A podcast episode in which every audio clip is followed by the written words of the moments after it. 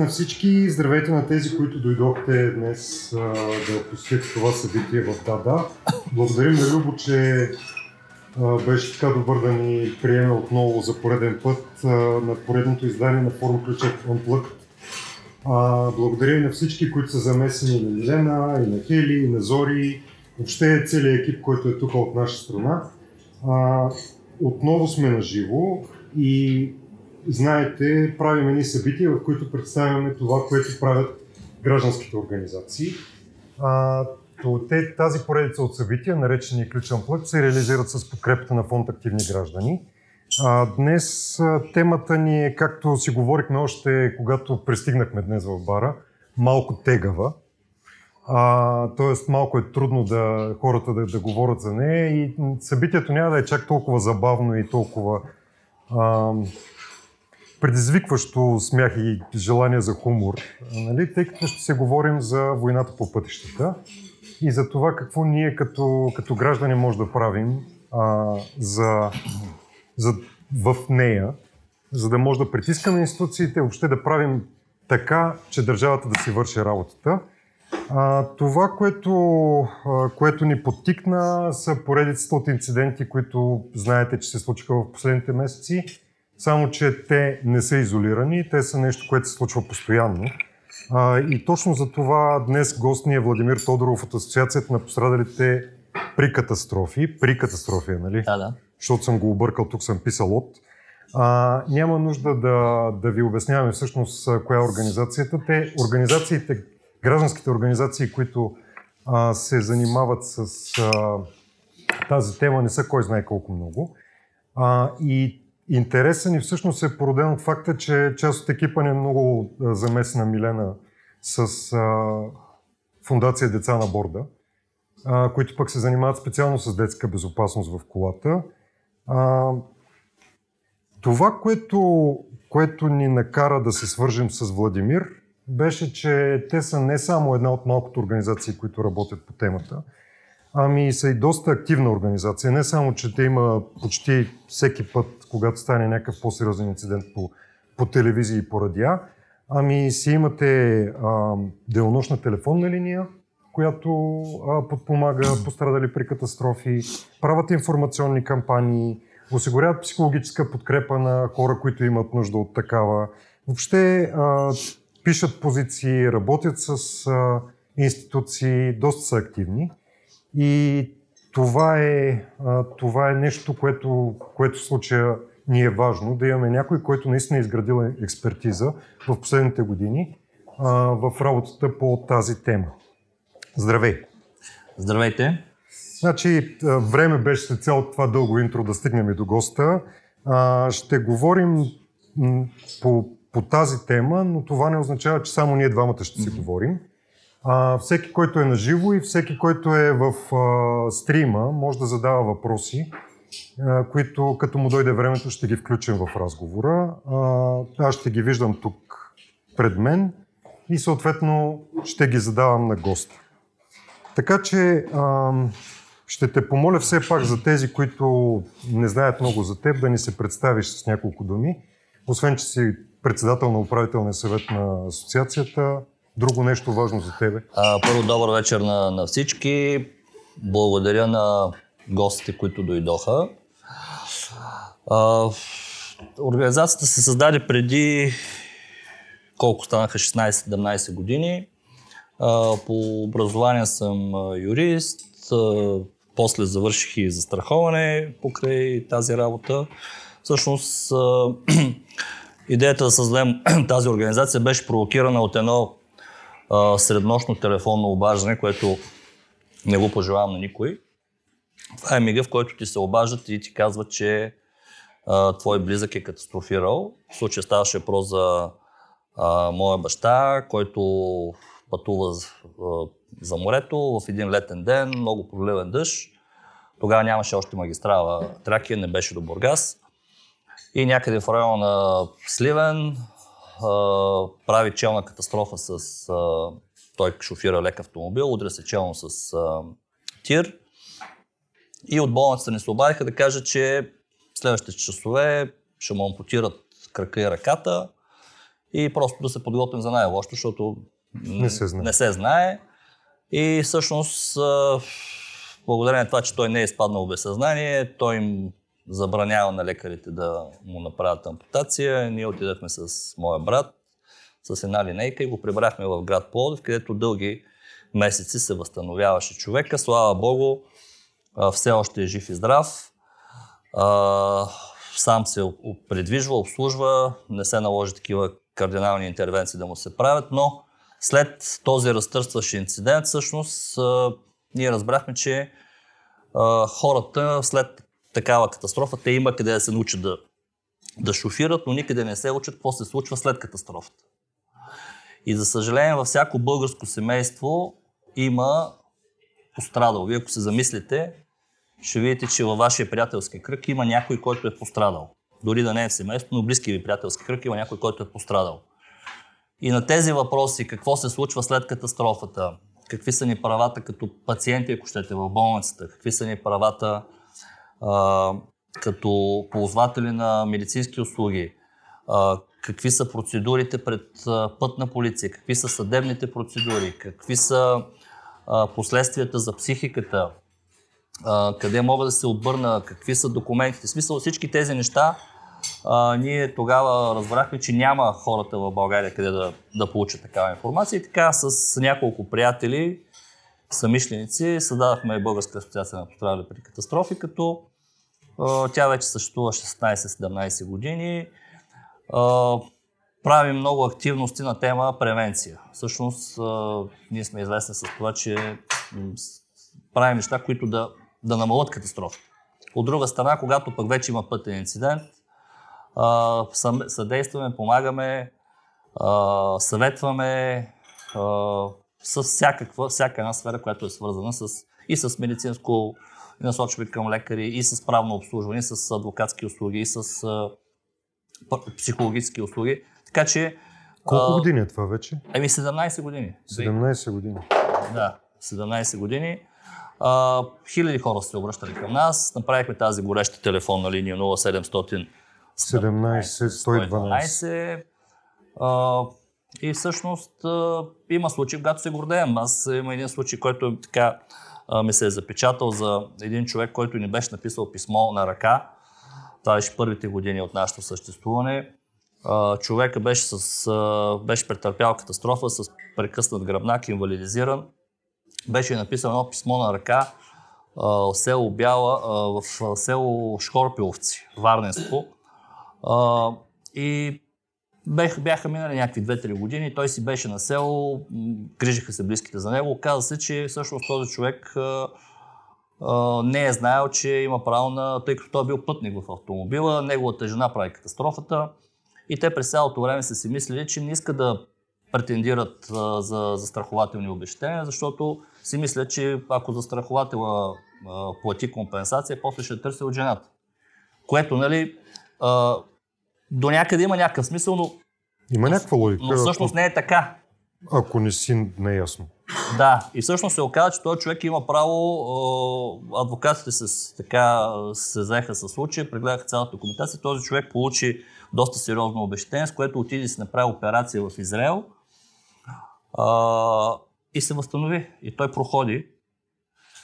И всъщност, ето такива, такива случаи нас много ни, ни така, как да кажа, зареждат, защото хора, които са нямало, нямало кого да попитат най-малкото, след това живота им се възстановява в някаква степен.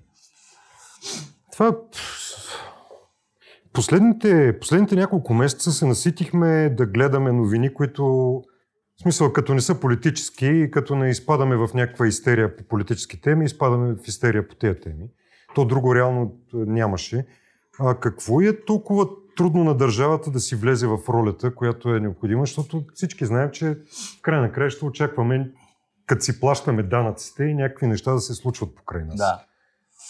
А, темата е много обширна. Аз ще маркирам само основните проблеми, защото времето, което разполагаме, нали, в общи линии ще маркирам така желоните.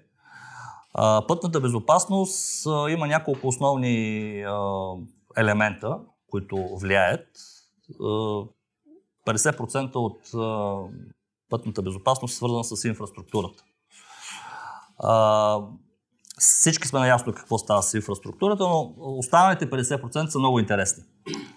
Останалите 50% включват подготовката на, водачите, включват санкционната политика на държавата, включват законодателството, включват а, а, технологичните мерки, които може да се а, приложат. Било камери, било кантари за претоварване, нали, технологични неща, които трябва да се, да се инвестират в, в пътната безопасност. И а, тази съвкупност от, от мерки и от въздействие а, дава крайния резултат. Тоест, ако ние само оправим инфраструктурата, но системата продължава да бълва млади водачи, които никога не са били на магистрала. Тя, че тя може да не е перфектната магистрала, но младите водачи, ако не са излизали на магистралата, те ще направят катастрофа. А, ако о, тези млади водачи, примерно, са добре подготвени, но, примерно, а, самата магистрала излезе магаре или, или моста, примерно, не е обезопасен, нали? това, това също е проблем. Ако няма камери на тази магистрала и младите водачи са много добре подготвени, човешката природа е такава, че той се увлича той ще, той ще кара с, с голяма скорост. Колкото държи колата. Колкото държи колата. Тоест, този, а, а, тази синхронизация между тези елементи на пътната безопасност, инфраструктура, добра подготовка, а, а, инвестиране в, в превентивни такива средства, които да, да задържат водачите, скоростта да бъде контролирана. А, ако, той направи, ако той направи нарушение, да има бърза и безкомпромисна система за събиране на глобите. Всъщност това тук е един, една от много големите проблеми, които съществуват в България. И това е основната разлика, която се усеща стъпвайки на българските пътища. Али, стъпвайки в Гърция и в Турция, ние спазваме правилата. А, спазваме правилата, защото... Е, не караме така, като тук да кажем. Да кажем, че спазваме правилата, защото там неплащането на глоба, примерно в една Сърбия, ако не си си платил глобата, няма да те пусне бариерата да продължиш там на да, да, веднага ще. патарината. В Турция, ако си, ако си, ако си глобен, няма да се върнеш на капитан Андрея обратно в къпа коле, няма да те пуснат обратно. А, така че всички тези неща са изключително важни. А, говорим за безопасно превозване на деца. Значи отварям една скоба, защото това също за нас е много важна тема. А, мисионерска мисията. Поздравявам, поздравявам колегите от деца на борда. 15 септември се откри учебната година. Всяка година на 15 септември една класна стая остава празна. 30 деца всяка година са убити на пътя. И тук вече голямата, голямата, как да кажа, голямата недомислица и голямата трагедия е, че от тези 30 деца 70% са загинали вътре в автомобилите си. Тоест, те не са убити като пешеходци или като велосипедисти, те са убити, както, колкото и стряскащо да звучи, те са убити от своите родители. Защото родител влиза отпред, слага си колана, закопчава се, детето обаче отзад е оставено. И всъщност тази а, мисия, мисионерство, убеждаване, прокламиране, което правят и колегите, което и ние, ние се опитваме да правим, е да, да накараме родителите да знаят ползите от това да децата да бъдат в детски толчета и а, да бъдат в детски толчета и да бъдат или с колани. Мен покрай работата с Милена не веднъж ми се е случило, като спра на кръстовище, да ми се иска да изляза при комшията, нали, който е спряла и чието дете подскача на задната седалка жизнерадостно и нещо да се опитвам да му обяснявам, нали, защото обаче обикновено си изяждаш боя. Ами, това е, това е действителността и всъщност тук ние предлагаме няколко много прости, много прости неща. В смисъл, да, НПО сектора може да, да обяснява, да прокламира, да, да показва клипове, но истината е, че полицията неглижира този проблем. И а, ние, а, когато говорим с пътните полицаи, казваме хора, не дейте, нали смисъл, това в България се научихме да слагаме колани на предни седалки. Нали.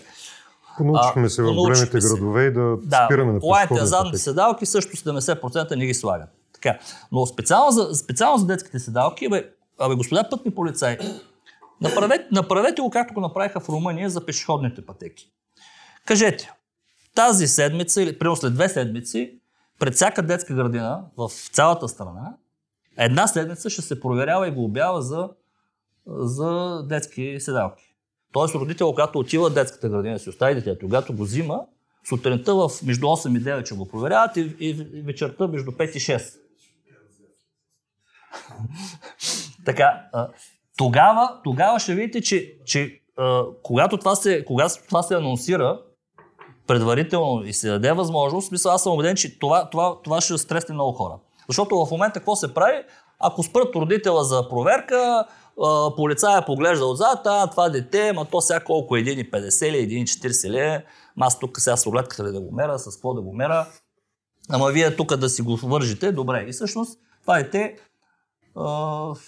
за съжаление, казах ви, статистиката каква е, класната стая остава на 15 септември празни, защото нашите, ние не знаем колко е опасно, родителите, не, не допускаме нали, какво може да се случи с детето, полицаите, това не им е приоритет, има други приоритети, ако въобще имат някакви приоритети. Добре, а на законодателно ниво това нещо е решено, така ли? Значи има задължение, има глоба, 50 лева, мисля, че беше глобата, ако, не, ако детето не е с колан или в седалка. Но глобата не е, не е нещо, което трябва да стряска. А принципно законодателството ни в в смисъл, върви ли в някаква посока? Специално, специално за детски седалки е синхронизирано. Да, посочени са какви трябва да бъдат видовете, три вида за трите възрасти и така нататък, но, но, но казвам, че контрола, тук всъщност проблема е с контрола. А, генерално погледнато, защото тук гледам един въпрос, който е възникнал от предварителния разговор, че законодателството всъщност се променя адски трудно. А, то се променя адски трудно и то се променя а, непрофесионално. О, последните 10 години съм в някаква степен в този процес. В транспортна комисия така съветвам депутатите и виждам парадоксални неща. Мисъл, първо, че не се разбира материята, не, не, не викат и експерти. Мисъл, когато ти не разбираш, не е нормално да викаш експерти. И, и в крайна сметка се получават някакви а, такива български, български а, законодателни шедьоври, като а, това, примерно, зимата, ние сме, може би, единствената държава в света, която зимата допуска, зимата, защото България си има сериозни зими, зимата допуска да се кара с летни гуми. Ма те трябва да бъдат 4 мм грайфер. Да. И понеже присъствах на дискусията, когато това се гласуваше, излезе един депутат от Благоевград и каза, вижте сега, в Сандански сняг не вали.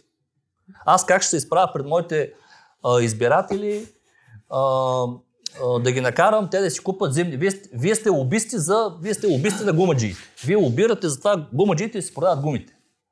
В същото време виждаме какви картинки ще станат точно след два месеца, нали? Всички знаем какви картинки стават с износените летни гуми. Поради простата причина, че тук все пак вали сняг. Да. И когато ти имаш такъв популизъм, защото това е абсолютно популизъм, ти не можеш да приложиш някакви елементарни, а, а, елементарни норми. Тоест зимата всички да бъдем с зимни гуми. Лятото да си караме с летните гуми.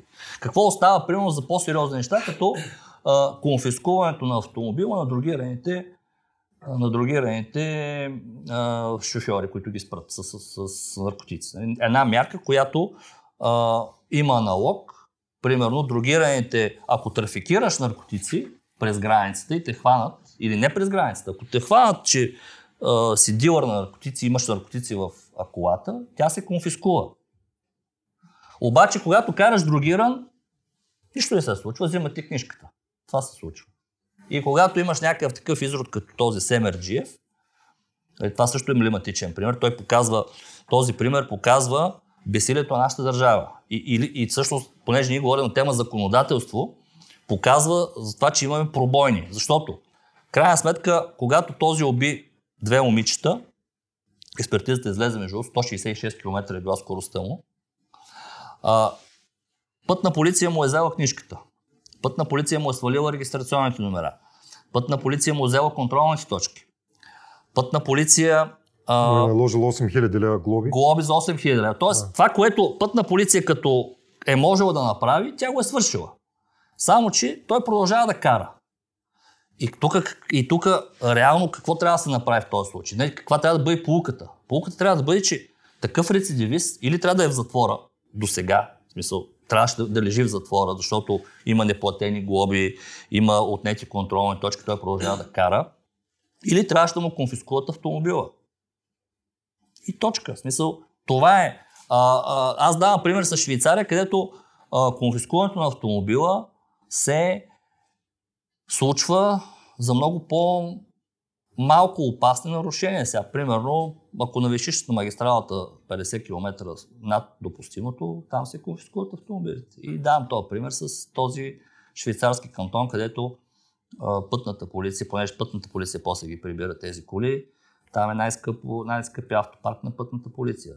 Поршета, Ферарита, Ламборджинита.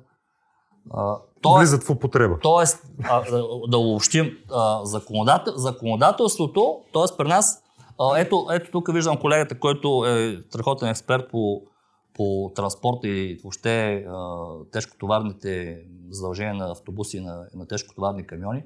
Е, говорим се за претоварване. Говорим се за това, че те увреждат а, инфраструктурата, те не спират. А, трябваше да има 100 кантара монтирани по, по пътната мрежа и питайте дали, дали работят. Значи те може би са монтирани, но те не работят. Не са. Не са. Не са монтирани. Не са и монтирани. Да. А, така че а, всички тези малки проблемчета във, във всяка една сфера виждаме някакъв проблем, но крайният резултат е, че имаме лоша инфраструктура, загиват хора, защото става аквапаник на Тракия, загиват хора, защото няма мантинели. Ето падна ония ден от моста на Дупница ли беше? Падна, Цял тир. цял тир падна. А, еми то там имаше една малка, малка мантинелка, която е за, въобще не отговаря на клас за държане за, за мостове. А, имаме, нямаме маркировки.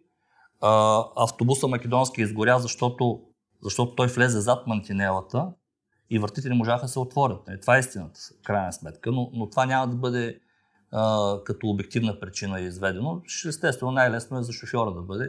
Автобуса на Своги падна, защото а, беше износен износващия, а, износващия Пласта асфалт. асфалт беше вложен а, варовик вместо чакъл с много по а, такава твърдост. А, така че инфраструктурата е ясна. Каква е?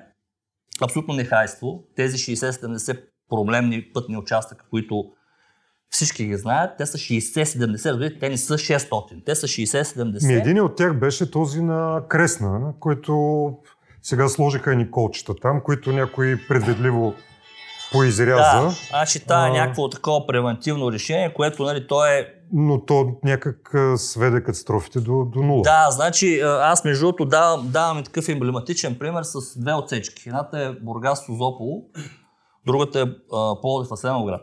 Това бяха едни от най-кървавите. Значи Бургас Созопол 10 души всяко лято загиваха. В момента, в който се сложи разделителна мантинела, нула. А Пловдив Асеновград също загиваха примерно 5-6 Всеки ден имаше катастрофи Да. там. Пловдив Асеновград беше много критичен участък. Разделиха се потоците, няма, няма загинали. Тоест, ето как инфраструктурата влияе пряко върху, върху безопасността.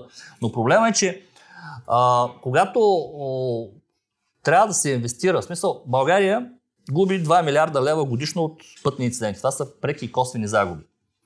2 милиарда лева за, нашия, за нашата държава, това са невероятно много пари. Нали, Ако искате го смятате в болници, в магистрали, в училища, в пенсии, ако искате.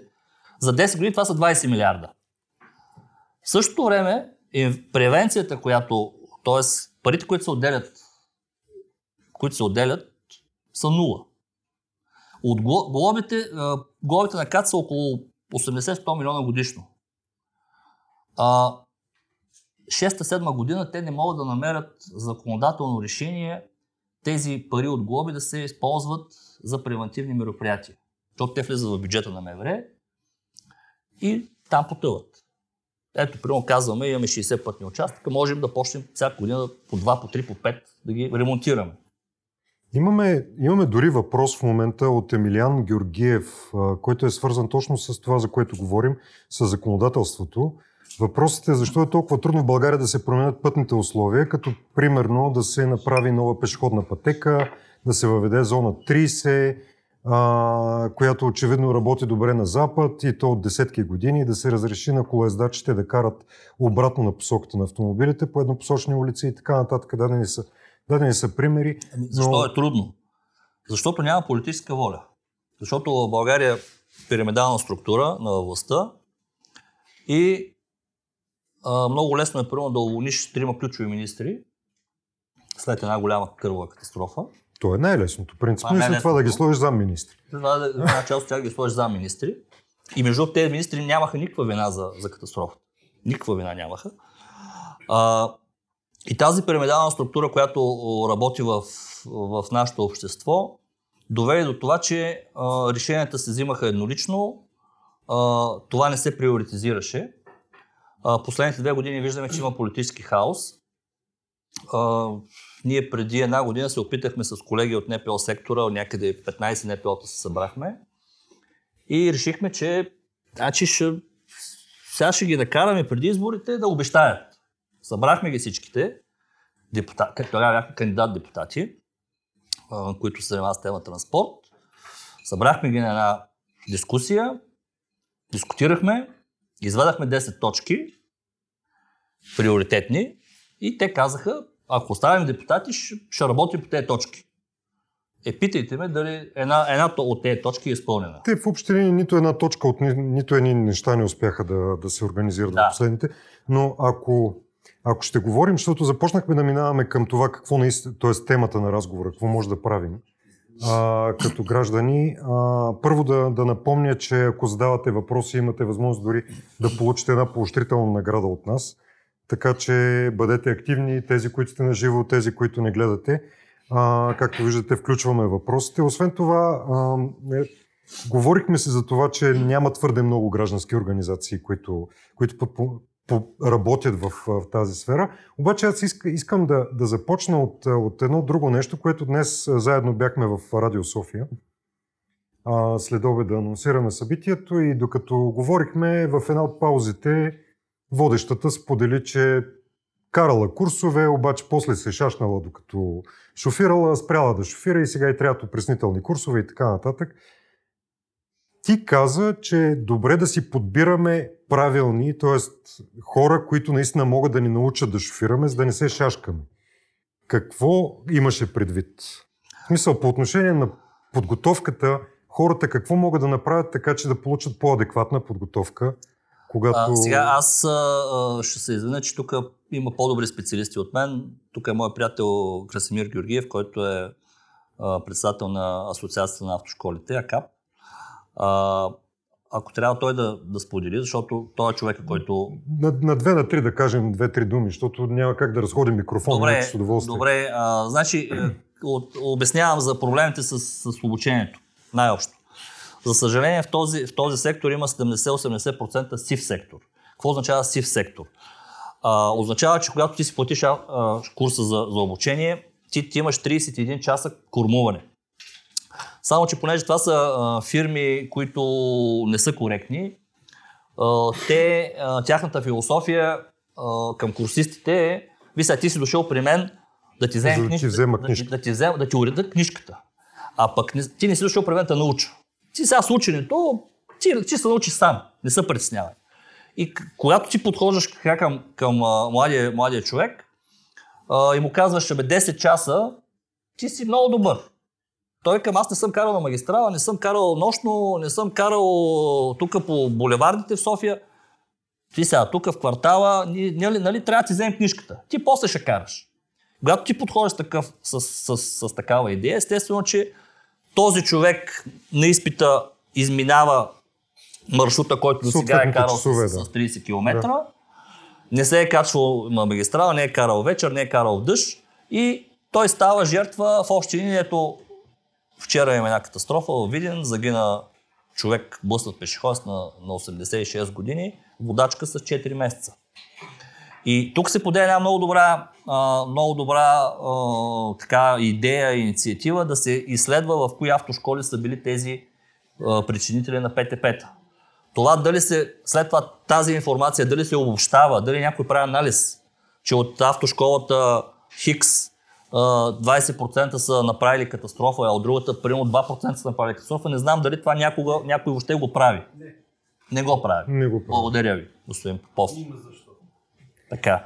Тоест, тук отново имаме безхаберието на Министерството на транспорта и на автомобилна администрация за това, че те не създават система, която да контролира а, бранша автошколите, не създават нови а, съвременни начини за, за контрол на тези часове и в крайна сметка допускат на пътя да излизат неподготвени млади хора. И, и тази, тази журналистка, която днеска бяхме, тя всъщност каза, че нейният, нейният инструктор бил много груб, много лош, тя се е стресирала а, и, и, и сега е страх да кара в София. И тя е взела книжка, а, карала е курса в София, пък е страх да кара в София. Значи тук нещо не е вред. И аз, аз това и обясних, че всъщност тя не е била в, в добра автошкола, защото крайният резултат тя трябва да бъде да кара спокойно навсякъде. Дали ще кара в София или някъде другаде. Точно това исках да питам, защото хората обикновенно си търсят инструктор, при който има добра успеваемост. Тоест, често се взимат книжки. Да му взема, да, да уредим книжката. Да, да и, и другото нещо, което търсите, да не е груп. Да. Защото знаем, че нали, вика се сега човек принципно, като се вози на най-опасното място в колата и се случват някакви ситуации, може да си изпусне нервите. Обаче, обаче нали, това са двата критерия, по които обикновено се подбира. Как, какво трябва да търсят хората? Извиняйте, че. Да, Да е близко а, инструктора до мястото, където работим или където живее. да е близко до Да място. е близко бакалия, където си купуваме. Да, за да хода пеш, ако може. Значи, ако, ако искам да уча в Софийския университет, пък живея в неудобно за мен място, не става. Нали? Ще отида на друго място.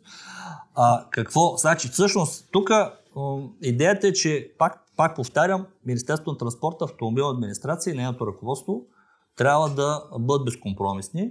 И тук ние се задаваме просто защо те са безкомпромисни. Защото ние сме малка държава, всичко се знае, нали?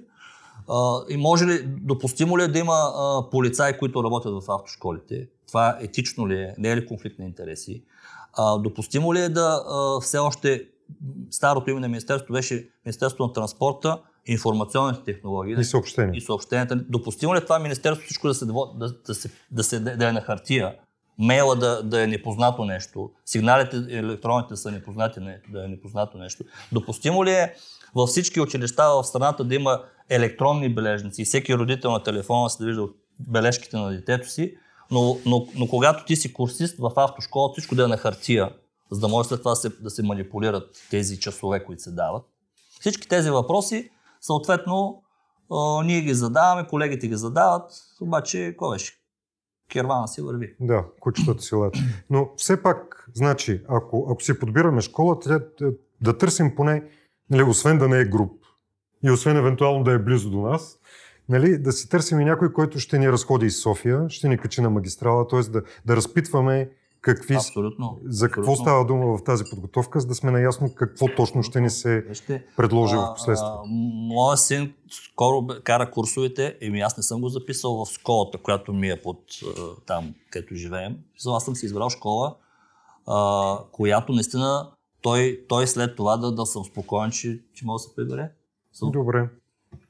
Ам, имаме още един въпрос. Ако държавата няма политическа воля и липсват а, силни граждански организации, има ли място на частния сектор да реши проблема? Николай Гечев.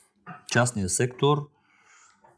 Частния сектор, освен да, да смисъл, да смисъл частния сектор, идеята е, че ето автообучението е в частния сектор, а, но контрола, в крайна сметка, контрола във всяка европейска държава се извършва от, от да, и, ГТП-те са в частния сектор.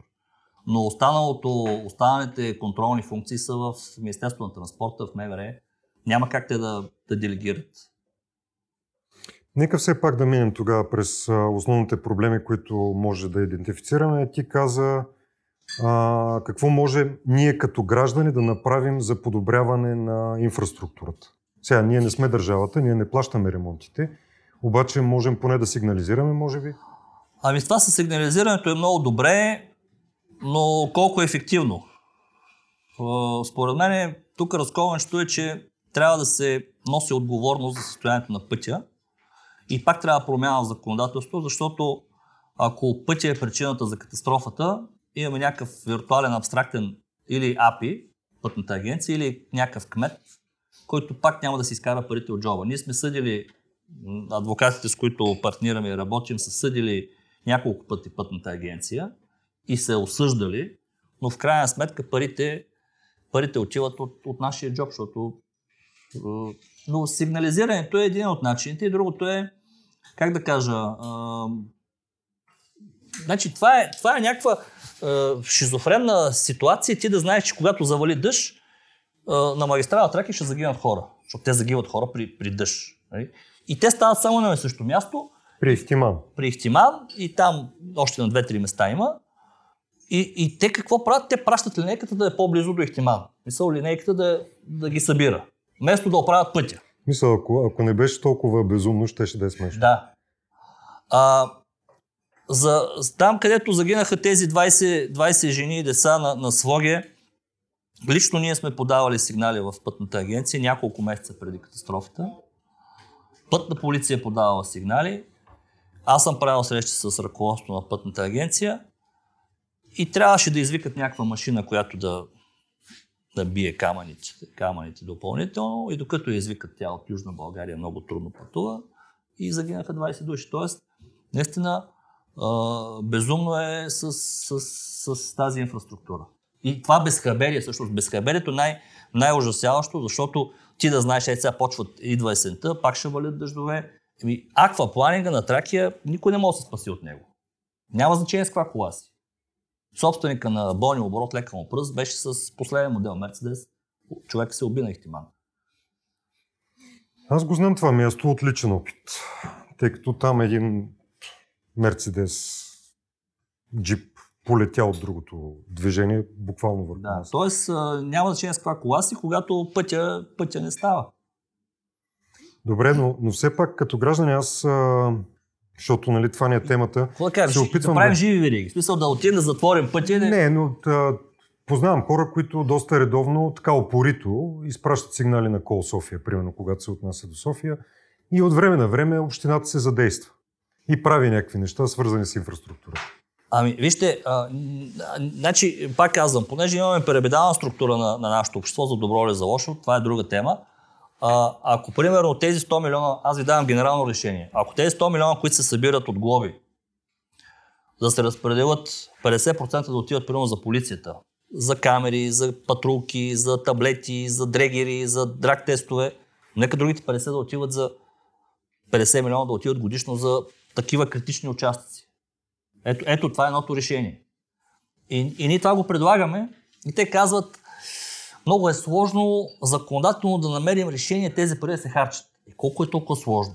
Защото те влизат в бюджета на МВР, пък, бе, пък МВР трябва да ги харчи само за, за дейности на МВР, тя не може да ги харчи за други дейности. Ми ще влезе в друг бюджет. Еми ето, да влезе в друг бюджет. Ма много е сложно. Може ли въпроси към господин? Да. Господин Тодоров, вие в изминалата една година предлагате ли на бивш министър, аз няма да го спомена кой е, не е лошо и ви да споменавате, как могат да се съберат едни 500 милиона и начина откъде ни са събрали и как могат да се съберат. Имате ли такова предложение към такъв министър? А, ние имаме конкретно предложение към такъв министр, защото о, тези 100 милиона, които ви казах, те са само о, от глоби, от камери. Но, За 500 милиона. да, но тези 500 милиона, за които вие споменавате, най-вероятно са глоби от претоварване. Това са а, глоби от а, неплащане на, на винетни такси, т.е. непла- неплащане на винетни такси. Имате ли отговор от този?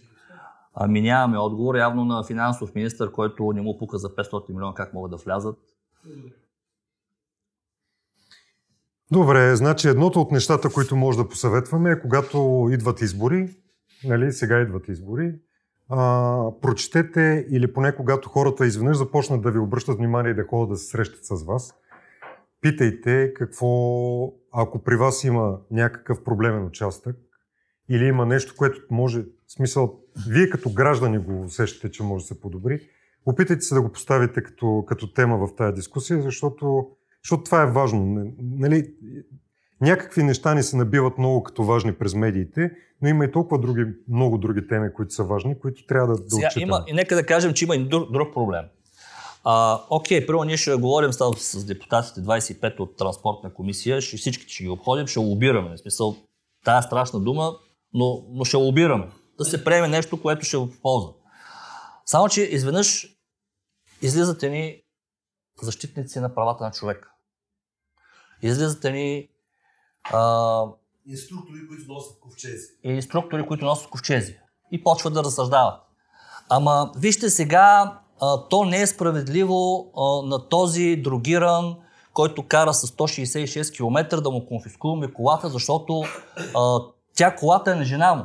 Или пък тя колата му е служебна и той с нея си вади хляба. Ма, ма, ма как ще му я конфискуваме? Той човек ще остане без, той ще остане без, без поминъка си. Как вие си позволявате да, даже да мислите да му конфискувате колата? Това е ма частната собственост. Почваме да си говорим вече на едни правни теми и така нататък, което е абсолютно, абсолютно no sense. Или пък а, искаме да въведем изискването, ако не си платил глобите си през годината, защото това е много сериозен проблем в България. Това няма друга европейска държава, където да караш, да трупаш глоби и да не ги плащаш. И нищо не се случва. Искаме да създадем система, която ако не си платил глобите си, да не можеш да минеш на годишен технически преглед. Толкова ли е трудно това нещо? И това става с е така. Това става, просто е така става. Позволите. А какво правим, когато не знаеш, че имаш глоба? И на мен ми се случи, че е, повече от година не знаех, че имам глоба. Да, За- Кой е виновен да не бъде връчена тази глоба? така. И за това се предлагат много разумни идеи, като примерно да има всеки, който си има книжка, задължително да, да си регистрира имейла и администрацията да комуникира с него по имейл, а не с да пишем писма от Гутенберг времето, нали, от 15 век, да ги запечатваме, да ги пращаме по почти, пък куриерите са полицаите. Така. Тоест да има модерни методи за уведомяване. Тук в, в рамките на шегата, нали, да кажа само, че наскоро слушах, че е имало остатъчен един член в наказателния кодекс, който, който наказва хора за повторно използване на почтенски марки. Което, което Ами, означава, е, че... цен- по принцип, почтенската марка е ценна книга. Да, да, но все пак. В Ами, момента има почтенски такива, марки... Такива анахронизми има. Да. Такива анахронизми има в нашия наказателен кодекс. Веднага ще ви ама аз като нямам а, мейл, кой може да ме задължи да нямам мейл? Нямаш мейл, няма да имаш книжка. Случай, Точка.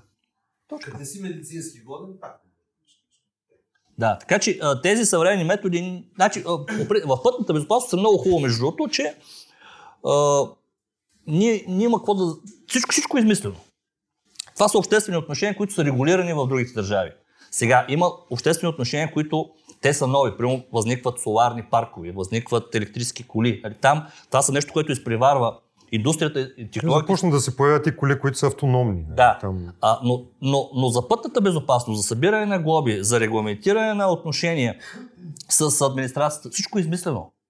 И даже няма смисъл да гоним най-добрите образци, като тези Латвия, Литва, нали, там всичко е електронно, но да се обърнем към, към Западна Европа. Към... Ето, давам пример, нещо елементарно. Всеки, който има книжка, трябва да в рамките един месец да посочи имейл, както, както е с фирмите с данъчната администрация. Имаш ли книжка, посочваш мейл и няма вече аз не знаех, аз пропуснах, ако искаш и СМС дай. Технологията са напред. Въпросът е да има желание. И, и пак казвам, почват едни автоинструктори да говорят, ама как вие сега ще ме следите, колко часа съм дал. Значи това е въпрос на автоинструктор, който държавата му казва, ще свалиш едно приложение на телефона и, и, и ние ще знаем колко часове си дал на курсиста. Нали, Нормално е, защото това, това е дейност, която е обществено значима. Нали, Това, ти не си учиш а, детето там да кара кънки, нали, ти, ти, ти го учиш да, да ставаш шофьор. И когато автоинструктор му кажеш, е това приложение ще ползваш, безплатно ще го ползваш, нали? той ти казва, «Ама аз нямам телефон, аз нямам интернет.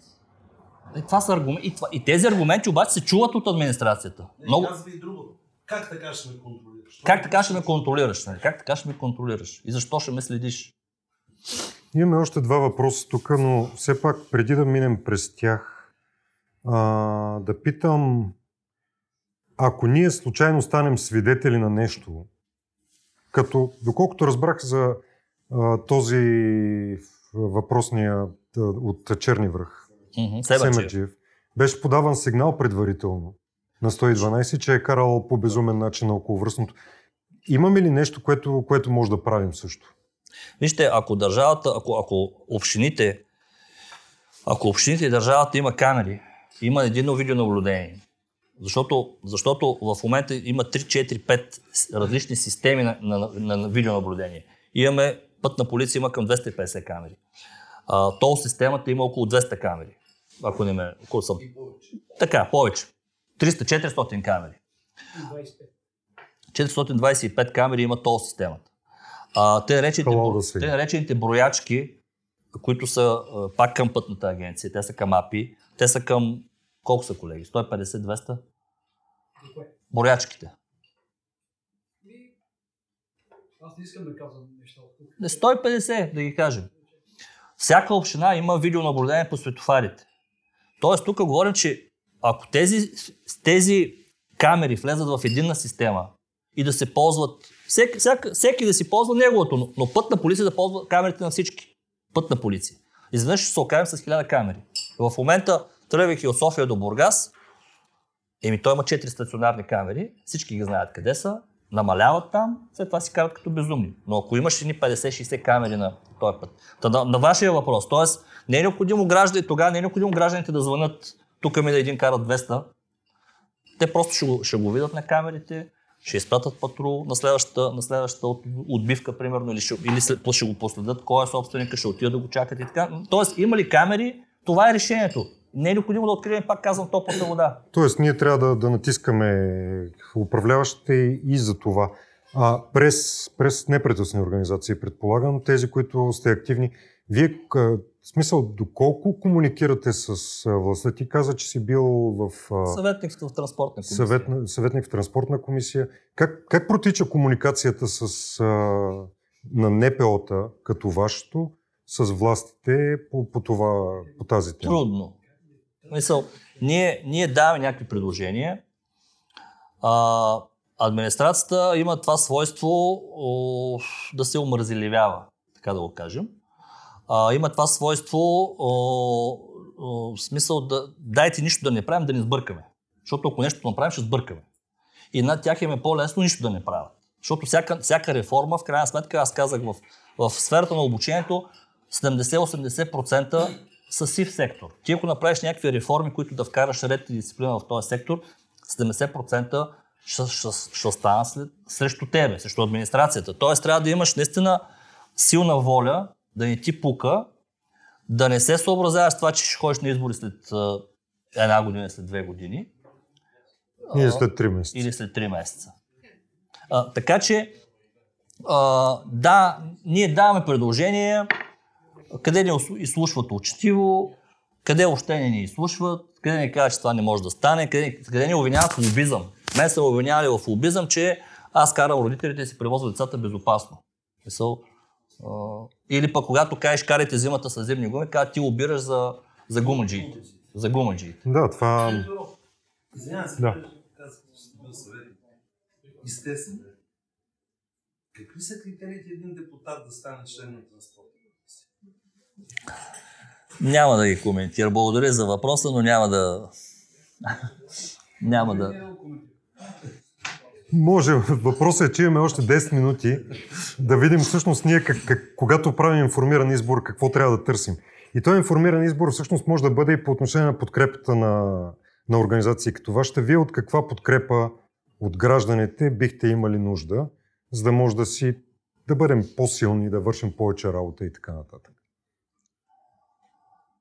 А, вижте, а, мисля, че, мисля си, че м- когато наистина ние НПО сектора... Защото това е въпрос, който засяга буквално всеки. Мисля, така. наистина буквално всеки. Значи, всички ние сме участници в движението. Нали, а- ама аз нямам книжка. Да, ама ти се движиш по тротуара. Нали. Ама Аз карам само колело. Но то е много опасно да караш колело в България. Много е опасно да ви кажа. А... да, госпожа Фандъкова беше, между другото, ние ще го пуснем.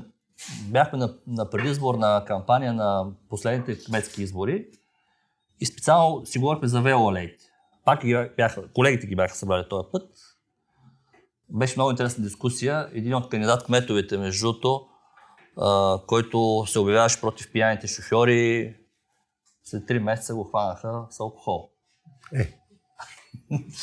така, но госпожа Фандъкова а, а, обясняваше как ще направи едни рингове около София, велорингове, а, как те ще са свързани с исторически и религиозни по манастир. Там ще има един ринг, който ще обикаля по манастирите, как една стара ЖП, ЖП линия ще направят велоалея. Нали, мисъл, и това бяха вече едни такива срокове. А изберете ма и тук ще видите до 6 месеца. Ме те след една година ще има избори. Все още няма ни нещо. велоалей, ринг от велоалей не съм Като видял. стана дума за колоездачи, Емилиан Георгиев е питал, колоездачите, които не са шофьори, имат огромна нужда от обучение. При липса на свързаност на нашите велоалеи, тя, те буквално трябва да имат шофьорски умения. За децата, доколкото знам, има занятия в училище, за да се научат да пресичат безопасно и така нататък. Не е ли добре да се включат и материали свързани с колоездене? Вижте, по принцип обучението в училищата за пътна безопасност, то е едно много сериозно обучение, много засилено. Два часа. То е сложено някъде между часа на класния и междучасието. Нали? А, а, това сериозно обучение а, в крайна сметка а, дава дава едни юноши, които търсят автошколата, която ще им уреди книжка. Нали? Или пък дава Емили с тротинетката. Да. А, така че а, момчето добре пита за къде може да си обучи детето да кара а, безопасно велосипед. Ами има такива НПО-та, може към тях да се обърне, между другото колегите от себе. Велоеволюция, мисля, че се Колегите от занимава. СБА са така доста активни, те правят едни състезания, а, но в общи линии няма нещо държавно организирано за, за този тип предвижване, за този тип а, обучение. Добре, значи бихме могли, когато си подбираме училища, също така да се опитваме да говорим поне с учителите, въпреки че от тях нищо не, не зависи. Вижте, детските градини, между другото, в София Но- направиха доста, доста площадки за пътна безопасност. А, почти всяко, всяка детска градина има, има площадки за пътна безопасност. Отделят се средства специално столична община, специално за, за площадки за пътна безопасност в детските градини. А, се отделя средства. Сега госпожа Фандъкова не прави велоалей, но инвестира в детски градини, в площадки за пътна безопасност. В някаква степен децата там ги учат на най-елементарните, на най-елементарните а, неща. Между другото, мога да споделя така малко да разведрим а, обстановката. А, в Своги правихме а, една анкета с а, дечица, Това, между другото, е доста интересен случай. дечица първи, втори, трети клас. Влезахме в едно училище и им зададахме следния, следната задача. А, в рамките на една седмица всяко дете да записва на един лист а, какви нарушения е правил неговия родител и ако детето, детето напра, а, констатира нарушение, родителът да му дава по едно левче. Децата бяха много щастливи, защото на следващата седмица бяха спечелили много пари. Но, но по-интересно беше а, какво бяха писали. Нали, най-стандартни неща бяха, нали, тати говори по телефона, докато ме взима от училище, а, мама, примерно, не спря на червено, така, но имаше брутални неща. от- Това са най-стандартни. да, това са стандартните неща, но, но имаше брутални неща, като примерно а, ходихме на гости при Чичо ми, мама и тати пиха ракия и после се прибрахме с колата. Нали? А, и, Ах ти малко клюкарче. и, и всъщност, всъщност, нали, му? Дали са му левче за това? Дали съм левче. да. А, всъщност тук вече говорим за личния пример и за това как а, нещата тръгват от семейството, как тръгват от средата. А, между другото, един призив такъв, а, тук има млади хора, а, моят призив към тях е, а, когато отидат на заведение, когато или са в компания и видят, че някой пие и той е с, с кола, вземете му ключовете на този човек. В смисъл, дори се скарате на момента, дори да, да ви се разсърди, извикате му такси, извикате му drink and drive, но, но по-добре този човек, наистина, защото ми е от, близкия кръг, не допускайте той да тръгва пиян. А, може, да е, може да е в най-добрата кондиция, нали? но, но ако стане инцидент, този човек може да влезе в затвора. Ето при нас се присъединява и колежката Русинова. Добре дошла, колежки. Здравейте. А, така, м- имам един въпрос. Къде сред причините на Ива Колева и причинителите на ПТП-та се нареждат възрастните шофьори и въобще какъв е случая при тях? Трябва ли да се въведе някакъв упреснителни курсове, някаква допълнителна оценка на умения от едно време нататък и въобще нещо да се направи при положение, че че нали, всяка година хората минават на технически преглед на автомобила. Да. Нали, И когато, уменien преглед. и дали когато да се сменя шофьорска книжка, минават на технически преглед на здравословното състояние. Само, че всички ние знаем в каква държава живеем. Ето още едно проявление на, нашото, на нашата пробита държава, защото а, тъй нареченото медицинско за правоспособност обажа се на някой познат лекар и му даваш бланката и той казва, стой тук, пи кафе, аз сега ще мина при колегите и сложат печатите. И всъщност... Ето, това е нормалната практика. Да, това е нормалната практика, само че философията на закона, когато е приемане, била, че ти ако не мога да минеш на, на очен лекар, защото не виждаш вече, защото с, с 6 диоптера, нали? а, това е идеята. Всъщност медицинско да констатира, че ти не можеш да минеш, да си подмениш книжката. И няма как да сложим а, възрастов ценз за, за хората. Това не е, не е нормално. Но ако има, реални, ако има реален, реален медицински преглед, аз съм сигурен, че голяма част от възрастните хора а, няма да, да, вземат, да си подноват свидетелство. Или поне ще предприемат някакви корективни здравни мерки, за да могат да виждат Да. по-добре, да чуват по-добре и така Да, нататък, да. което, което е част от, а, от ситуацията. Значи, благодарим и за този въпрос. А, ам, как се справяте с организация, като организация с хейта? Това ми е важен въпрос като за последно, защото трябва да приключим разговора.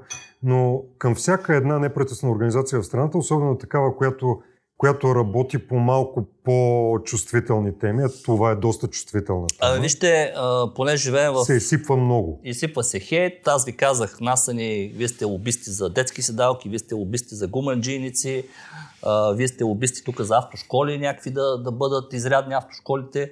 А, от живота, в смисъл в общини гледаме да ни обръщаме. А, имаме, имаме хора, които традиционно си ни хейтят, нали? а, но приели сме го, че това е част от играта. Ние си играем нашата игра. В смисъл, нашето е нашето мисионерство. В смисъл, а, когато ти си се сблъсквал с... Какво да ви кажа? Излизам извън темата. Когато ти си видял родител, който погреба детето си от катастрофа, това е най... От човешка гледна точка, това е най-голямата трагедия. Това няма по-голяма трагедия да се обърка реда. Да, да, Да И- се прескача. да се прескача. И, и всъщност, а, каквото да ти кажат, а, усилията, които НПО сектора полага, да, абе да ги намалим с 10 души, да ги намалим. Тая година да спасим 15 души, това, това, ти, дава, това ти дава някаква сила или пък да, да направим, ето дали сме сигнал, оправили са го, той аквапланик няма да го има. Там тези паметници няма да се появяват повече. Така че а, с хейтери винаги ще има. А, как се справяме? Ми, да им обръщаме внимание, така да кажем. Много ти благодарим за включването. Благодарим и на активните хора в, в чата и на тези, които, които присъствахте на живо. Има ли нещо, което не съм задал още? Колеги, искате ли да, да се включите накрая, нещо да коментирате? Аз ще се радвам, ако някой така сподели нещо, мнения. Така, Но трябва да идеи. говорите малко по-силно, защото само този микрофон лови. Аз като човек, който работи точно с тези, които им предстои да, да седнат за това автомобила, искам така да чуят повече млади хора, които имат това намерение. Една препоръка. Философията на поведение и управление в автомобила се изгражда в автошкола. А, Това, че имаме книжка, но нямаме философия за правилно поведение, за безопасно поведение на пътя, безопасни действия, гарантира, че тази книжка ще причини смърт. Затова нека да залагаме на това, какво ще се случи след като вземем книжката, а не на това, да вземем книжката. Има разлика между тези два момента. Добре, за да обобщим тогава разговора, да кажа а, това поне, което аз мога да си отбележа от, а, от него като, като препоръки. Когато си записвате децата да, да учат за шофьори, не подбирайте място, което е с репутация на бързо вадеща книжка, с рехава подготовка. Обърнете внимание не само на това дали някой вика по вас, а и дали ви дава възможност да карате в град, да карате на магистрала дали хората получават необходимата дори психологическа подкрепа по време, защото то си е стрес. А, въпреки, че тук няколко пъти се опитахме да говорим за сигналите, подавайте сигнали. Колкото повече сигнали подаваме, толкова повече има някакъв шанс някой да се свърши работата. Както не веднъж сме си говорили и в екипа, има едни 20% от хората, които искат да се свършат работата и ако сме достатъчно упорити, се някой ден ще попаднем на някой от тях и той ще си свърши работа. А, така че пр- продължавайте да подавате сигнали. А, говорете и с учителите за този час, който е класния. там някъде между всички други часове. Въпреки, че по отношение на часа на класния се борят всякакви теми, които Така е, така. голяма част от тях не са маловажни. Включително, примерно, за онлайн безопасността също трябваше да се работи там. А, българската линия за онлайн безопасност пък я закриха напоследък. В смисъл, спряха и финансирането. Така че има много неща, които се случват в тази държава и които ние като граждани може да постигаме, особено сега, като предстои на 2 октомври да гласуваме, с малко повече мисъл към кой се обръщаме, за да ни управлява. И отново да кажем 0717-112, ако не дай се Боже ви е необходима последваща подкрепа, може да се обръщате към колегите от Асоциацията на пострадалите при катастрофи. А, благодарим на всички от вас. Направихме един час разговор. Направихме. А, и Но, дано да е било интересно. до нови срещи.